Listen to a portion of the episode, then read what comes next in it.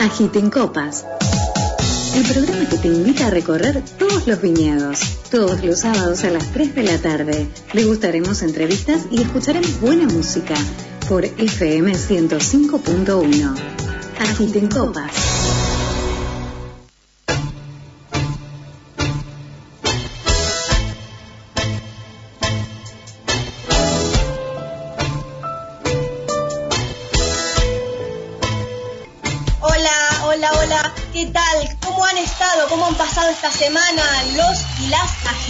De copa? ¿Cómo están? Claro que sí. Un nuevo sábado, una nueva emisión por FM 105.1. ¿Quién les habla? Graciela Soto. Me presento porque siempre arranco y me olvido. Graciela Soto les da la bienvenida. Vamos pasando, nos vamos acomodando. Ahí te doy una copa para que después la puedas agitar porque hoy tenemos un gran programa. El especial del día de la fecha son las bodegas tradicionales bodegas que tienen más de 100 años en el país. Vamos a contar con dos grandes exponentes de dichas bodegas. Eh, quiero comenzar con los agradecimientos. Uno de ellos es a Neo Sushi, eh, porque así como en su momento los buenos vinos fueron de una elite y hoy ya no lo son, porque los buenos vinos de muy buena calidad eh, se pueden adquirir a un precio razonable, ya el sushi ya tampoco es algo exclusivo de una elite. Y me enviaron una, bandejita muy linda, muy surtida, que ya después eh, sacaremos fotos y agradeceremos em, con más detalle.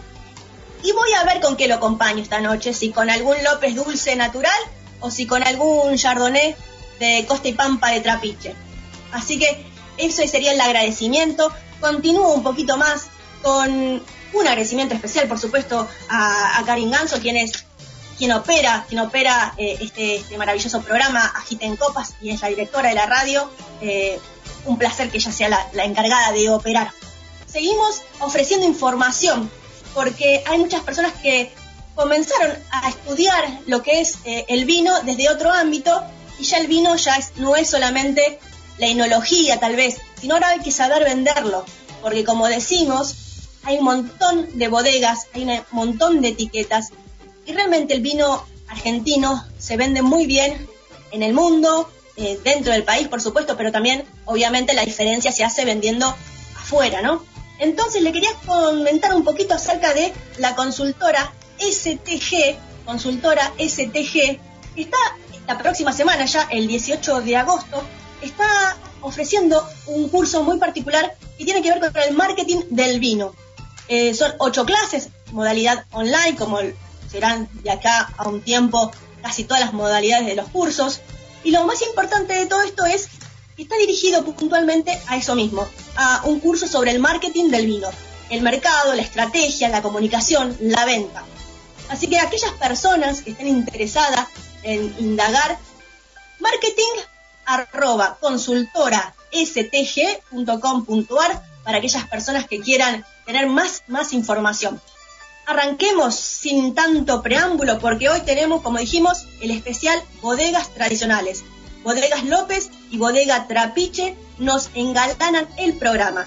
Como les decía, son bodegas que tienen más de 100 años en el país. Es imposible que uno no recuerde no haber tenido una bodega, sea de un López o de un Trapiche, en su mesa, ¿no? Compartido en familia. Son bodegas tradicionales que todo, todo el mundo la conoce y que también en el exterior, por supuesto, Bodega Trapiche es una de las bodegas que más vende en el exterior. Bodega López hace un gran trabajo en, el suelo argentino. Y la última nota tiene que ver con el turismo post pandemia. Eh, así que no se separen de FM 105.1 y del Facebook Live, estamos transmitiendo en vivo allí. Y un dato importante, aquellas personas que se lo pierden, porque me dicen, no, Grace, estaba lavando los platos, estaba, me fui a dormir la siesta, no pude escucharlo. Bueno, tenemos Spotify, en Spotify ustedes buscan Agita en Copas y ahí se están subiendo los programas. Así que no me puedes decir que no te estoy dando todas las novedades. A ver, ¿por qué voy a elegir el tema que nos acompaña hoy en todo este camino que vamos a recorrer en Agita en Copas? Vamos a escuchar en esta oportunidad la comparsita. ¿Y por qué la comparsita? Porque la comparsita, que tiene más de 100 años, y son los jóvenes que lo han eh, remixado y que también se vuelve a escuchar. Y yo sentía que este tema, la comparsita remix que nos va a acompañar hoy, tiene que ver mucho con esto de las bodegas tradicionales. La comparsita, un tema hiper tradicional, remixado, como así también estas grandes bodegas se han ayornado, ¿no? No solamente por la tecnología, sino también por la forma de comunicar los vinos.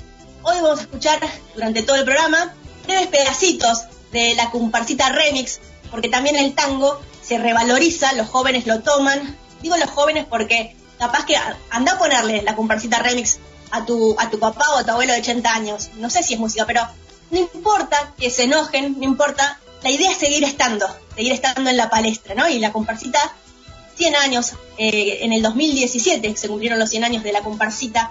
Así que agiten copas, Graciela Soto le da la bienvenida nuevamente. No se separen, hoy tenemos un gran programa. Los anteriores fueron, pero realmente cada sábado pongo un techo que al sábado siguiente tengo que volver a pasarlo porque cada uno de los invitados que han pasado por Agiten Copas, un lujo. Así que arrancamos para dar inicio a la primera nota con la comparsita remix.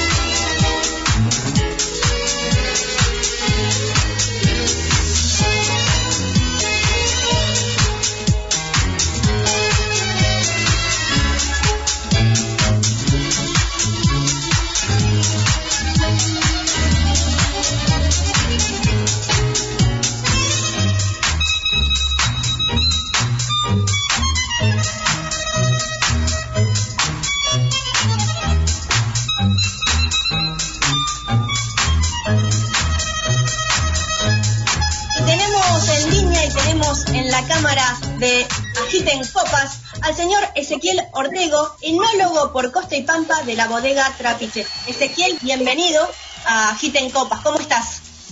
Hola, todo muy bien, gracias a vos. Bien, muy bien, un gusto que estés acá.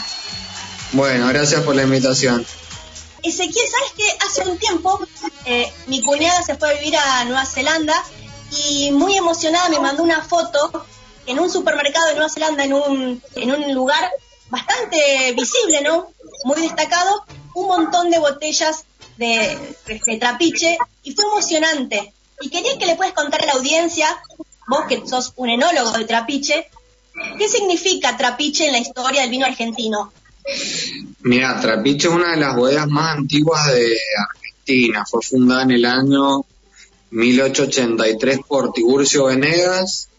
Es una bodega que tiene viñedos no solo en Mendoza, sino bueno, tiene viñedos en Buenos Aires, hay algunos vides en San Juan, en Salta, es la bodega más grande de Argentina, la que Mador Malbec produce, somos el Mador Malbec productor de Malbec del mundo y somos la bodega que más exporta de Argentina. Entonces, eh, tenemos la suerte de poder estar en más de 183 mercados en el mundo eh, presentes con nuestros vinos, que no es algo que puedan presumir muchas bodegas en el país. Claro. Sabes que en otra oportunidad, en una conversación, una persona me dijo algo así como que los enólogos son como los Messi y que los sommelier eh, son un poco así como los comentaristas del fútbol. Eh, y vos sos un enólogo, un Messi. Y quería que le cuentes un poco a la audiencia para que entienda cuál es la función del enólogo. Bueno, los enólogos somos los encargados de hacer el vino. Nuestro trabajo está muy eh, ligado a la producción del vino, al control de la calidad, al, diseño del vino. Nosotros tenemos, junto con los ingenieros agrónomos, vamos en las hileras de la vid, vamos eligiendo las mejores plantas, las mejores uvas, pensamos el vino que queremos eh, desarrollar desde el vinedo, llega el agua a la bodega, decidimos el destino que va a tener esa uva en, base a la calidad, si va a ser una uva para un vino de alta gama, para un vino de gama media o gama baja. eh, hacemos todos los controles analíticos y de calidad de los vinos y elegimos qué se va a embotellar. Interesante. La semana pasada, en Agita en Copas, hicimos un especial de bodegas bonaerense y llamamos algunas bodegas boutique de la provincia de Buenos Aires. Puntualmente, Trapiche ahora está trabajando en Costa y Pampa, que es un vino de la costa atlántica, por así decirlo. Sí, somos eh, la bodega hoy en producción más cerca de la costa. Es un proyecto que inició en el año 2009. Daniel Pique el director de enología Trapiche, veía que en el resto del mundo, en la, todos los grandes países productores de vid tenían su zona de vinos costeros, que es una zona muy importante, y en Argentina nos estamos perdiendo de, de eso.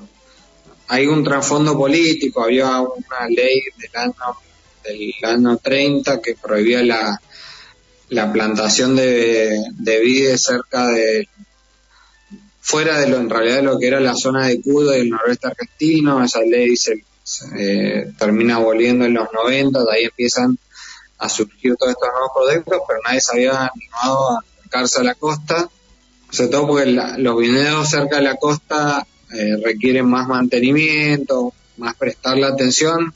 Nosotros decimos que hacer el vino cerca de, la montaña es fácil porque tenés sol, no tenés la lluvia que te atenta contra la calidad de, la uva que te la puede dar a desarrollar hongo o, alguna pudrición. Y es todo un desafío, porque no, no es algo que tuviéramos conocimiento nosotros en Argentina y la devolución, ¿no? Las repercusiones, la devolución del consumidor que, opta por probar esos vinos. ¿Qué te dicen los que han consumido, los que han probado Costa y Pampa? Mira, al, principio había mucha reticencia porque era un vino de Buenos Aires. Buenos Aires no estaba instalada como provincia vitivinícola, recién estamos dando los primeros pasos como, productores de Buenos Aires en toda la provincia hay 200 hectáreas plantadas, no es algo muy, muy chiquito. Entonces al principio había como, la, vos le dabas por el vino, a la gente le gustaba, le decías que de Buenos Aires y te miraba como medio raro. Hoy la verdad es que tenemos un lindo problema que es que sacamos nuestra dañada de vino y se agota muy rápido. Estamos agotando los stocks entre 6 y 7 meses y hay que esperar recién un año a que se vuelva a producir la, las nuevas cosechas, pero bueno, afortunadamente tenemos este lindo problema que nos ha llevado a plantar más hectáreas de vida, desarrollar nuevos viñedos en Buenos Aires y, es algo que está muy bueno. Y quería preguntarte también por la, el gusto del consumidor. Hay mucha, muchos jóvenes, digo, me refiero a jóvenes, un promedio de personas de 30 años que ya tal vez no toman más la birra, la cerveza y que ya están innovando en los vinos y hay otro paladar también del consumidor. Sí, el, el paladar va evolucionando. Eh, a los chicos jóvenes normalmente arrancan con los vinos que son un poco más dulces, eh, de una realidad que hoy nosotros somos el mayor consumidor de las bebidas cola del mundo, entonces estamos acostumbrados a, algo que es muy dulce, como son las gaseosas, cuando iniciamos en la bebida alcohólica, eh, dentro de lo que es el vino, que una bebida que tiene bastante grabación alcohólica y una complejidad, bastante interesante, son los chicos más jóvenes arrancar por los vinos más dulces. Y a medida que se van metiendo en el, en el mundo del vino van mutando su, su consumo, que es lo que le ha pasado en realidad a nuestro país. Pasamos de ser los mayores consumidores de vino blanco del, del mundo en los años 80 a, ser uno de los mayores consumidores de tinto. Hoy en día en nuestro país de cada 10 botellas de vino que se toman, 8 son de vino tinto y 2 de vino blanco. Pero eso va, va mutando con el paso del tiempo y, con el gusto de la gente. Recién me llega un mensaje de Estefanía Rodríguez, sommelier, que te envía saludos y ella me, me mencionó que de Costa y Pampa son sublimes los Sauvignon Sauvignon Blanc y los, los Pinot Noir. Sí, son dos de las variedades que más tenemos implantadas eh, y, que nos ha ido muy bien con la crítica. En el año 2015 nosotros habíamos perdido toda la cosecha por una helada y, se había salvado un cuartel de Pinot Noir. que, no se vio afectada por la helada es el Pinot Noir. Lo elaboramos con mucho cuidado y cuando lo presentamos en, los concursos salió elegido el mejor Pinot Noir de la Argentina. Así que es algo eh, muy bueno para nosotros. El Sauvignon Blanc siempre sale muy bien. Eh, la guía de Escorchados, que es una guía de vinos de, de Sudamérica, nos han elegido dos o tres veces el mejor Sauvignon Blanc de, de Sudamérica. Así que la verdad estamos muy, muy contentos con los vinos que se están haciendo en, en Chapadmalal. Sí, sí, sí. Eh, Patricio Tapia es el encargado de esta guía que recorre en, Brasil, en Uruguay, bueno, en Argentina, en Estados Unidos, en la parte de California, hace una guía muy exhaustiva y estar dentro ¿no? de la guía es eh, muy importante por esto mismo que vos mencionás. El vino, el vino se ha revalorizado y cuando alguien lo lee, tal vez con una buena crítica, la gente se anima un poco más. Sí, yo creo que todos los críticos son grandes comunicadores, obviamente ellos tienen su, su negocio, a ellos les, les sirve vender las guías, pero hay, hay vinos que uno no conoce y capaz que por referencia a algún crítico que seguís y que ves que él tiene gustos parecidos a los tuyos, decís, ah, este vino me puede dar a gustar, lo compro. Eh, eso está muy bueno. Eh, a nosotros nos ha servido un crítico inglés que es Tim Atkin, que vino a conocer el vinedo, puso fotos y nos, nos ayudó a entrar mejor en el mercado británico.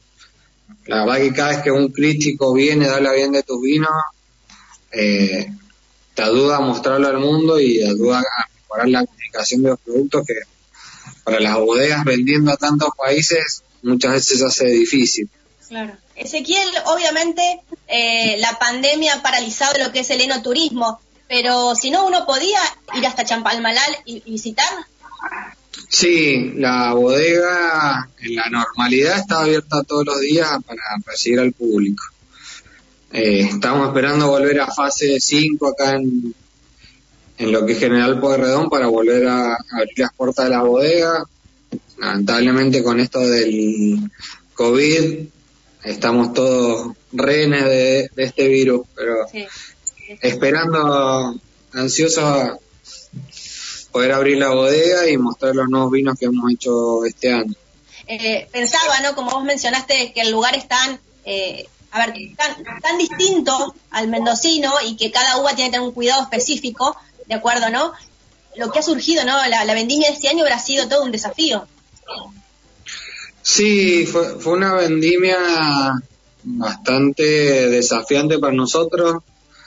Durante los meses de enero y febrero fueron meses bastante fríos para hacer verano. Eh, tuvimos temperaturas máximas en, lo que es la costa argentina, 25 grados. O sea, la uva le costó mucho madurar y empezó a madurar cuando entramos en cuarentena. Fue bastante complicado conseguir los cosechadores, eh, enfrentándonos a una nueva realidad que requería eh, un, extra de, cuidados. Eh, el trabajo en, en, la recolección de la uva es algo muy manual, entonces tuvimos que extremar mucho los cuidados. Eh, somos nosotros somos muy prolijos y desinfectamos todos los días las bodegas, pero tuvimos que hacer más desinfecciones, control de calidad, cerramos las puertas al, turismo. Antes de que empezara la, la cuarentena dejamos de recibir turistas, porque veíamos que en el exterior ya estaba habiendo un problema del coronavirus y no podíamos permitirnos que nadie se enfermara porque estábamos empezando la cosecha. Claro, claro, claro. Eh, nos pasó que, por ejemplo, habíamos comprado unos toneles especiales en Francia y con esto el coronavirus no nos llegaron. Vamos a usar recién para la cosecha que viene. Pero bueno, salimos adelante, los vinos han sido eh, muy buenos. Creemos que es la mejor cosecha que hemos tenido en Chapadmalal, así que estamos muy contentos. Hay que esperar que se reacomode todo esto para empezar a mostrar los vinos. Y mientras, y mientras esperamos que se reacomode, ¿con qué podemos ir brindando? ¿Con qué podemos ir probando? Mira, ahora estoy tomando no sé si alcanzás a ver. Este sí, un Chardonnay. Chardonnay 2014, es la primera nada que hicimos. Eh, que la verdad, nosotros no sabíamos cómo se iban a comportar estos vinos, si iban a ser vinos de con potencial de guarda o no. Sí. Si alcanzás a ver en la copa, todavía está muy cristalino, no se ha oxidado, nada, es un vino que tiene potencial de guarda la verdad increíble que sigue la, la fruta muy muy viva eh, son, vinos que se pueden guardar tranquilamente muy bien muy bien para tenerlo en cuenta eh, tal vez una pregunta un tanto torpe pero los costes pampa dónde se consiguen se lo están consiguiendo en minotecas se puede se los puede encontrar fácilmente en alguna góndola Mira, hoy en día solo se vende en minotecas eh, acá en, lo que es Mar del Plata lo conseguís fácil en Cabrales, que también está en Buenos Aires y Capital. Eh, si no, en alguna biblioteca de tonel privado, espacio vino. No lo vendemos en, supermercados porque la, producción es muy chiquita. Estamos hablando una producción de entre 60 y 70 mil botellas, que suena mucho, pero nosotros la mitad lo exportamos y el resto se vende en Argentina, vendemos una gran parte tanto en la bodega de Chapadmalal como en Mendoza, entonces queda muy poquito vino y preferimos venderlo en restaurantes y vinotecas. Muy bien, muy bien. Bueno, Ezequiel, la verdad es que no te invité antes para el programa especial de lo que fue Bodegas Bonaerenses porque me pareció que Trapiche, con todo lo que eso implica, una bodega de más de 100 años, tenía que estar dentro del especial de bodegas tradicionales. Así que, Ezequiel, gracias por tu tiempo, por haber participado de Agita en Copas. No sé si querés sugerirle para mañana domingo qué puede tomar la gente con su asado, con sus pastas. Y mira, yo creo que el, el Pinot Noir de Costa y Pampa, para la previa al asado, cuando empezás con la picadita, es imbatible. Aparte es un vino que se aguanta que vos lo pongas un poquito en la ladera para tomarlo un poquito más fresco no sé cómo estará el clima por donde vivo, pero acá por lo menos en la costa hemos tenido un día soleado buenísimo y dicen que va a estar así mañana, así que estaría ideal para aprovechar el día de sol con un pino noir y una picadita esperando al asado y el, día del niño. Es verdad, es verdad. Ezequiel, muchísimas gracias por tu tiempo y por pasar por Agita en Copas. No, gracias a vos por la invitación. Salud. Cuídate, nos vemos.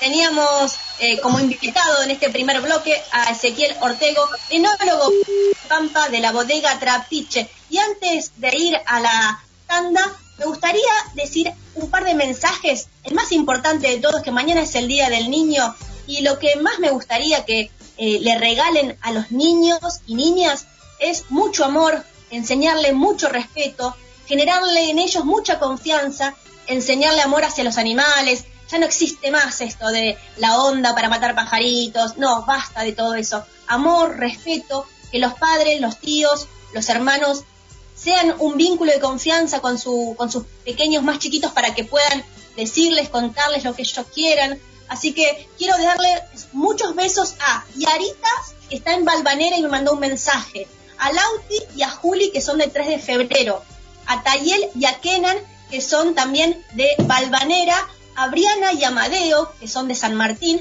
a otra Briana y a Galo, que también son de Balvanera, que hace poco adoptaron un perrito, y un beso grande también a mi amiga Gladys que me está escuchando, pero sobre todo eso, mucho amor, mucho respeto y mucha confianza, generar unos lindos vínculos con los más pequeños, con los niños y las niñas.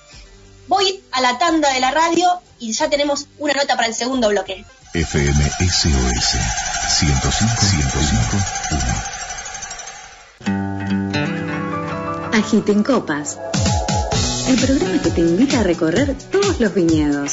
Todos los sábados a las 3 de la tarde. Le gustaremos entrevistas y escucharemos buena música por FM 105.1. Agiten Copas.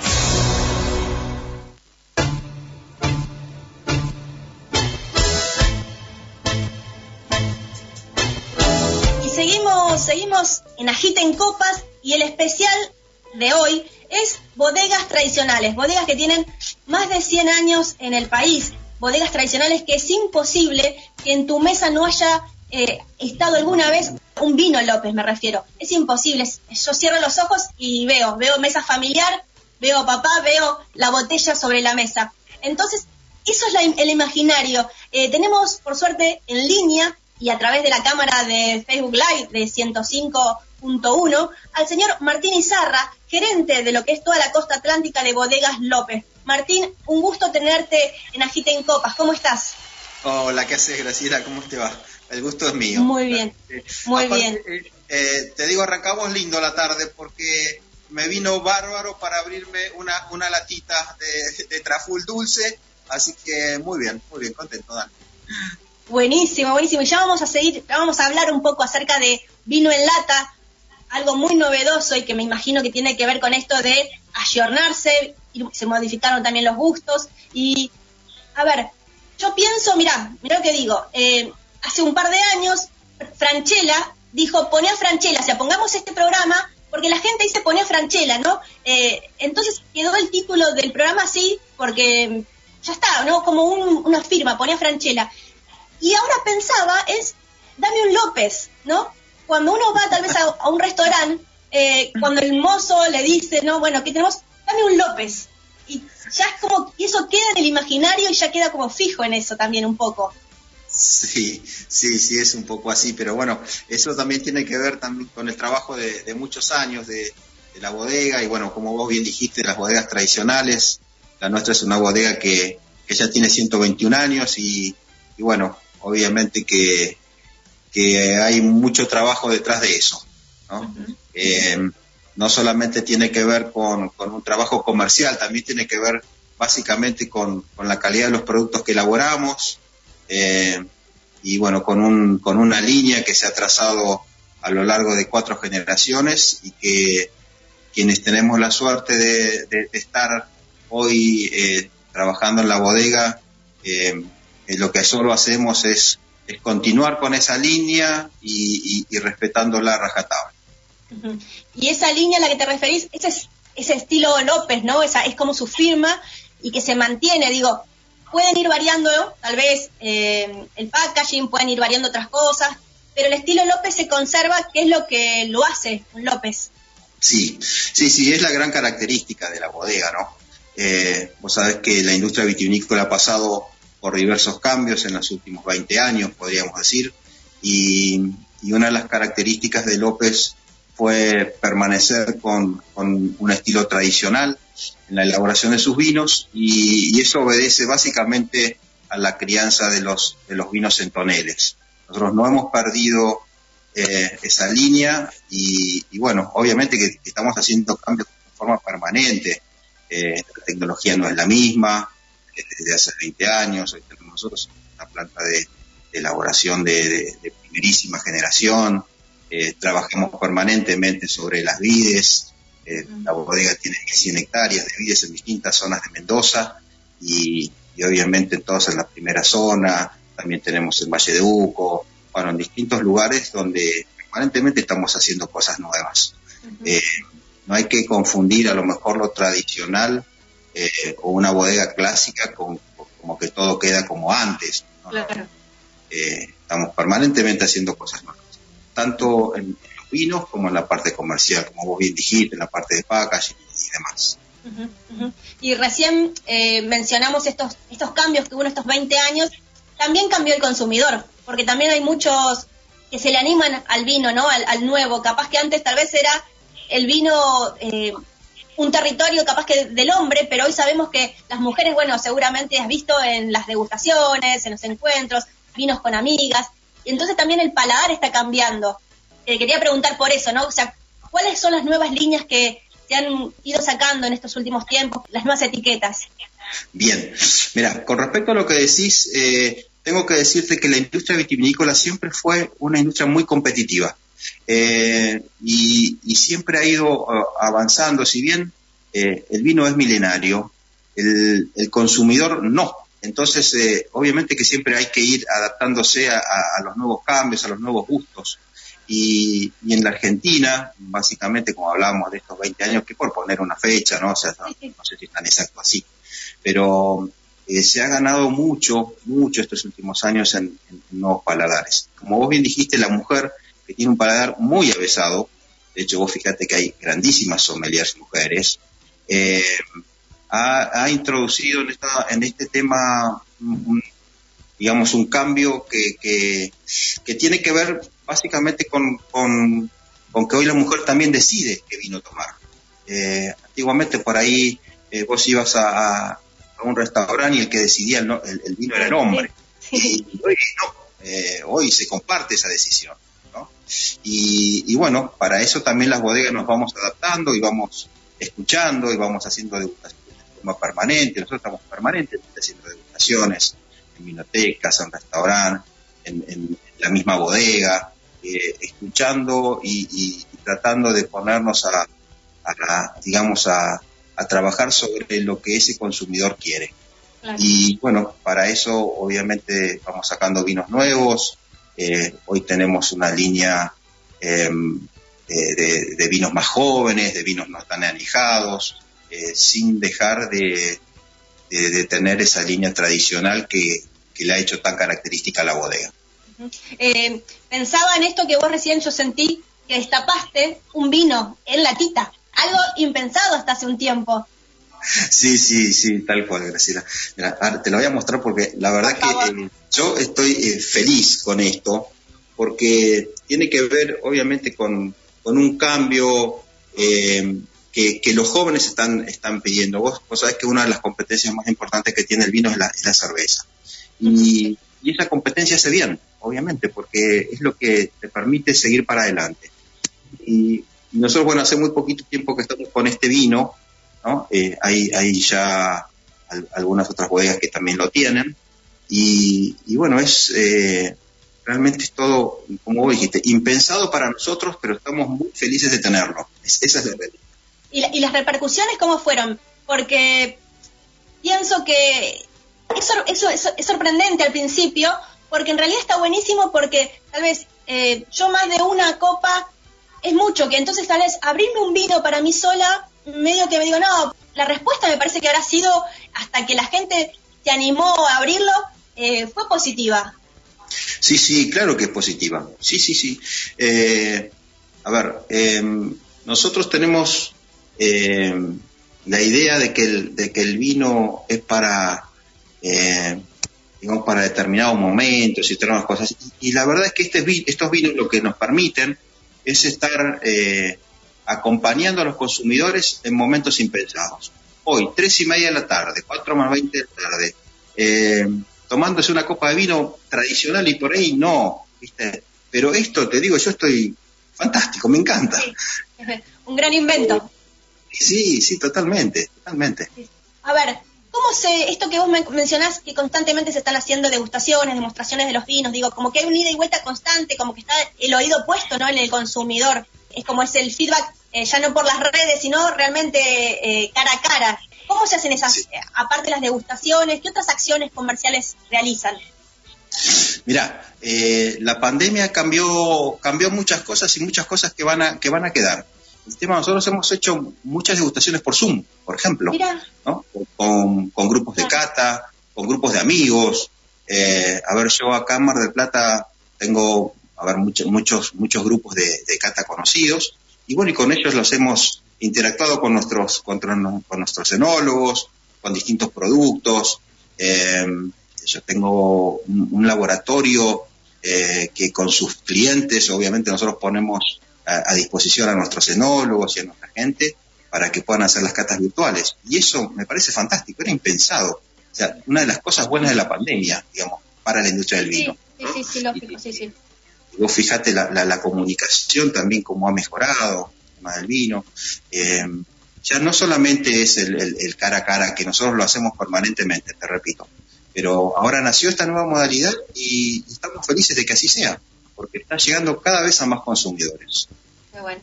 Eh, Martín, muchísimas gracias por haber compartido el espacio de la gente en copas, por estar invitado en esto de bodegas tradicionales, pero que no significan, como vos bien decís, que se han quedado en el tiempo, sino todo lo contrario, van corriendo un poco más allá. Sí, sí, sí, Graciela, realmente sí. Mira, estamos con muchas novedades. Si vos me das un, minutito nada más, sí, por supuesto, sí, estamos estamos trabajando, este año hemos hecho realmente muchas cosas, a pesar de, la pandemia. Eh, estamos con, la línea de Traful totalmente renovada, hemos sacado vinos varietales dentro de esa línea que no teníamos, porque era un blend, eh, y hemos sacado realmente unos varietales que están dando muy, muy bien. Eh, estamos próximos la semana que viene a todo un restyling del Rincón Famoso Rosado, que realmente estamos esperándolo con, con muchas ansias, toda la parte comercial, porque vemos que también hay un mercado mercado bueno ahí, ¿viste? ha subido mucho el consumo de vinos rosados.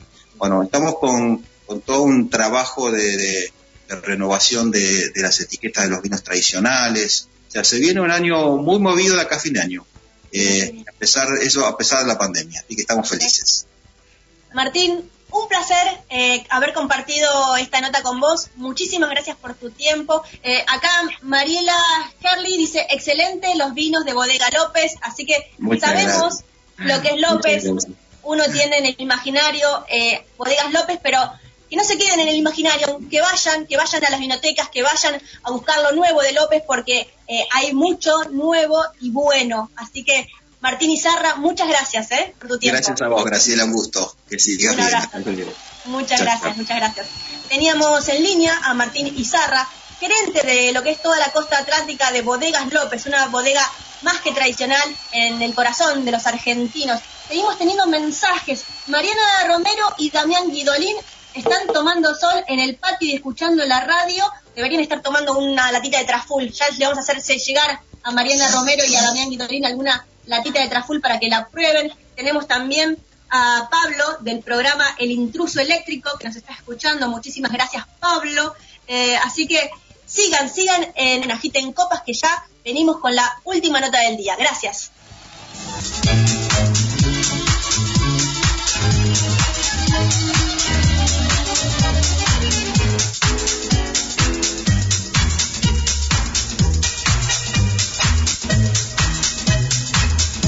Agiten Copas.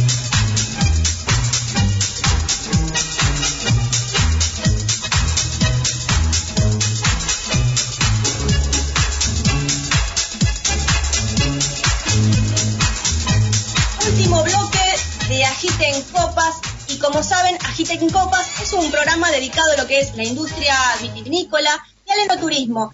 Y el turismo, eh, en general, en todo el mundo, tiene pérdidas impresionantes con estas pandemias. Y por ese motivo también pensamos en que Agiten Copas tiene que ser una, plataforma de difusión, de dar a conocer. Y también estamos pensando en lo que se viene, y no soy la única que está pensando. Tenemos en línea al señor Gonzalo La Rosa, director del Instituto Ciudades del Futuro, ente que organiza la Feria Internacional de Destinos Inteligentes. Gonzalo, bienvenido a Giten Copas. ¿Cómo estás? Buenas tardes, ¿cómo están todos y todas? Muchas gracias por el espacio y muchas gracias por la bienvenida. Gonzalo, me imagino que el turismo post pandemia es un tema que se deben estar de, los sesos más de una persona porque es el turismo generadora de muchos, muchos empleos, muchos pienso, pienso en las organizaciones, eh, en el gobierno, en los municipios, que también deben estar muy interesados en conocer el turismo post pandemia, qué se viene, qué le podrías contar al oyente, al espectador, qué se está hablando en el mundo acerca de esto. Bueno, en principio, obviamente, como, como nos pasa a cada uno de nosotros y nosotras en la vida, en la vida cotidiana, ¿no? Eh, ya a partir de esta, de esta cuarentena y de esta pandemia, nada va a volver a ser como lo conocíamos. Eh, en principio, si bien la actividad turística es una, era una de las actividades que más eh, componentes de digitalización tenía, ¿no? Por este hecho de que el turista está en un lado y el prestador y el destino que lo recibe está en otro, entonces siempre la comercialización y la venta tiene un componente alto de digitalización. Eh, pero es verdad que hay muchísimas cuestiones vinculadas con el reposicionamiento de los destinos, la tecnología aplicada a dar seguridad a los turistas, eh, este también, eh, la necesidad incluso de, mostrar esa seguridad en los destinos, gestionar de manera digital, vender y comercializar de manera digital y virtual, mismo también mostrar los atractivos turísticos de una manera diferente. Eh, hay, hay muchas cuestiones, o también incluso aspectos vinculados con el trabajo, ¿no? con, con el preparar las capacidades de los, de los prestadores turísticos y de las personas a la nueva normalidad en términos de seguridad, de seguridad sanitaria, pero también a la, transformación digital que necesariamente tienen que tener todos esos hoteleros gastronómicos, ¿no? Esto de, no tener más contacto eh, manual con las cosas, el folleto, una herramienta tan importante que conocíamos. Nosotros íbamos a un hotel y veíamos todos los folletos en, las recepciones del hotel, el check-in, el completar algo, el compartir una virome. Hay muchas cuestiones que van a tener que cambiar y obviamente los prestadores turísticos y los gestores públicos en turismo están ayornando y cambiando y, adaptando su forma de, servir, porque es una industria del servicio, su forma de, compartir y de, y de, hacer vivir experiencias, pero también la forma de posicionar y de promocionar un destino seguro. Así que creemos que todo eso obviamente tiene un, un, componente digital, pero también tiene cuestiones vinculadas con el medio ambiente, con el respeto por el medio ambiente, con el respeto por la, por la diversidad y la biodiversidad, con, con el, empezar a pensar en aspectos sanitarios como, como una prioridad para el turista, pero también para los ciudadanos. Hay, hay muchas cuestiones que se están repensando el turismo y si me preguntás a mí eh, ¿cómo, cómo es, va a ser el turismo, no sé, en el 2021 en adelante, yo creo que ni yo ni nadie puede tener esas respuestas, eh, pero sí hay algunas, algunos aspectos que internacionalmente ya se van advirtiendo como esto de, una mayor digitalización, una promoción orientada a mostrar un destino seguro, una mayor interacción digital con el turista y, menos contacto en algunos aspectos, no, no grandes aglomeraciones, un destino más de natural y naturaleza, un destino de cercanía. No hay mucha gente que se vaya a atrever a subirse a un avión a un, o a un micro eh, eh, para, para poder trasladarse, con lo cual es muy probable que el, turismo empiece a ser algo inicialmente de cercanía, tampoco hay libre eh, circulación entre provincias, eh, con lo cual me parece que, va a cambiar muchísimo y bueno, justamente eh, con la red argentina de destinos turísticos inteligentes y con los más de 120 municipios que tenemos adheridos, estamos empezando a trabajar en estos aspectos, ¿no? en, formación, en algunas herramientas en algunas este, iniciativas y bueno, eh, y en la feria de destinos turísticos inteligentes. Siento que esta pandemia vino a empujarnos, ¿no? Es como cuando tenés miedo de meterte al agua y te vas metiendo piecito por piecito y la pandemia hizo así, paf, y caíste así de, palito en el agua fría. Y siento que esto que ustedes están gestando en estos momentos es necesario hacerlo ahora, porque si uno va a esperar hasta que comience esa nueva normalidad para recién ahí tomar cartas en el asunto, se perdió un montón de tiempo súper valioso. Totalmente. Lamentablemente, eh, digo lamentablemente porque obviamente no nos olvidemos que estamos viviendo una tragedia, pero lamentablemente de, de, de, todas, este, de todas estas experiencias que, en este caso pueden llegar a ser malas, siempre uno tiene que tratar de sacar lo poco o lo, que puede llegar a ser una oportunidad. Eh, por supuesto que nos empujaron de prepo a la transformación digital. Y, cuando hacíamos la presentación de la feria, yo el otro día decía que bueno, que, todos los que hacemos eh, turismo, son, desde el punto de vista del turista o que por ahí eh, hemos trabajado con, con, temas de hospitalidad y turismo, sabemos que el turismo es irreemplazable en la experiencia presencial. O sea, nosotros, y bien se abra esto, vamos a querer viajar, ¿sí? Pero hay algunas cuestiones que sí se pueden ir transformando digitalmente. Eh, y una de ellas, por ejemplo, es la forma de hacer eventos. Eh, por eso también es que nos, eh, digamos, cuando empezamos a hablar de destinos inteligentes, lo primero que, detectamos es que mucha gente se pregunta de qué se está hablando, ¿no? ¿Qué, significa? Así que, bueno, más allá de los eventos y, las acciones vinculadas con la comunicación que, intentamos hacer y que ahora en la red estamos haciendo talleres regionales y, una serie de, puntos también para prestadores turísticos, pero nos pareció atinado en esta virtualidad tener un, un espacio de 10 días donde solo se hable de eso y que aparte encima muestre una nueva forma de hacer eventos, que seguramente sí es, es posible virtualizar, no te digo el 100%, porque también eso de, tomar un café, de, darse la ah, mano, de tener el cara a cara, incluso para hacer negocios va a ser irreemplazable, pero bueno, también hay un componente de que la virtualización permite que pequeñas empresas puedan ser parte de un evento sin tener que tener un costo importante de traslado, de un stand presencial, del armado, ¿no? Que también esos son costos altos y hasta restrictivos para muchas de las pymes de nuestro país. Claro, y este evento al que te referís, la feria, se va a llevar a cabo en noviembre. Exactamente, la feria va a llevarse a cabo en noviembre, por supuesto solamente virtual. eh, va a ser una feria que se va a desarrollar en una plataforma que desarrolló la empresa Big Shonan, que es la empresa que nos está, que nos está proveyendo esta, esta plataforma. Eh, que, también agradezco ¿no? la apertura de la empresa porque eh, tenemos la posibilidad de brindarles de alguna manera stands gratuitos a los municipios que puedan llegar a mostrar algo de destinos turísticos inteligentes, con lo cual eso también es un esfuerzo de parte de, parte de la empresa.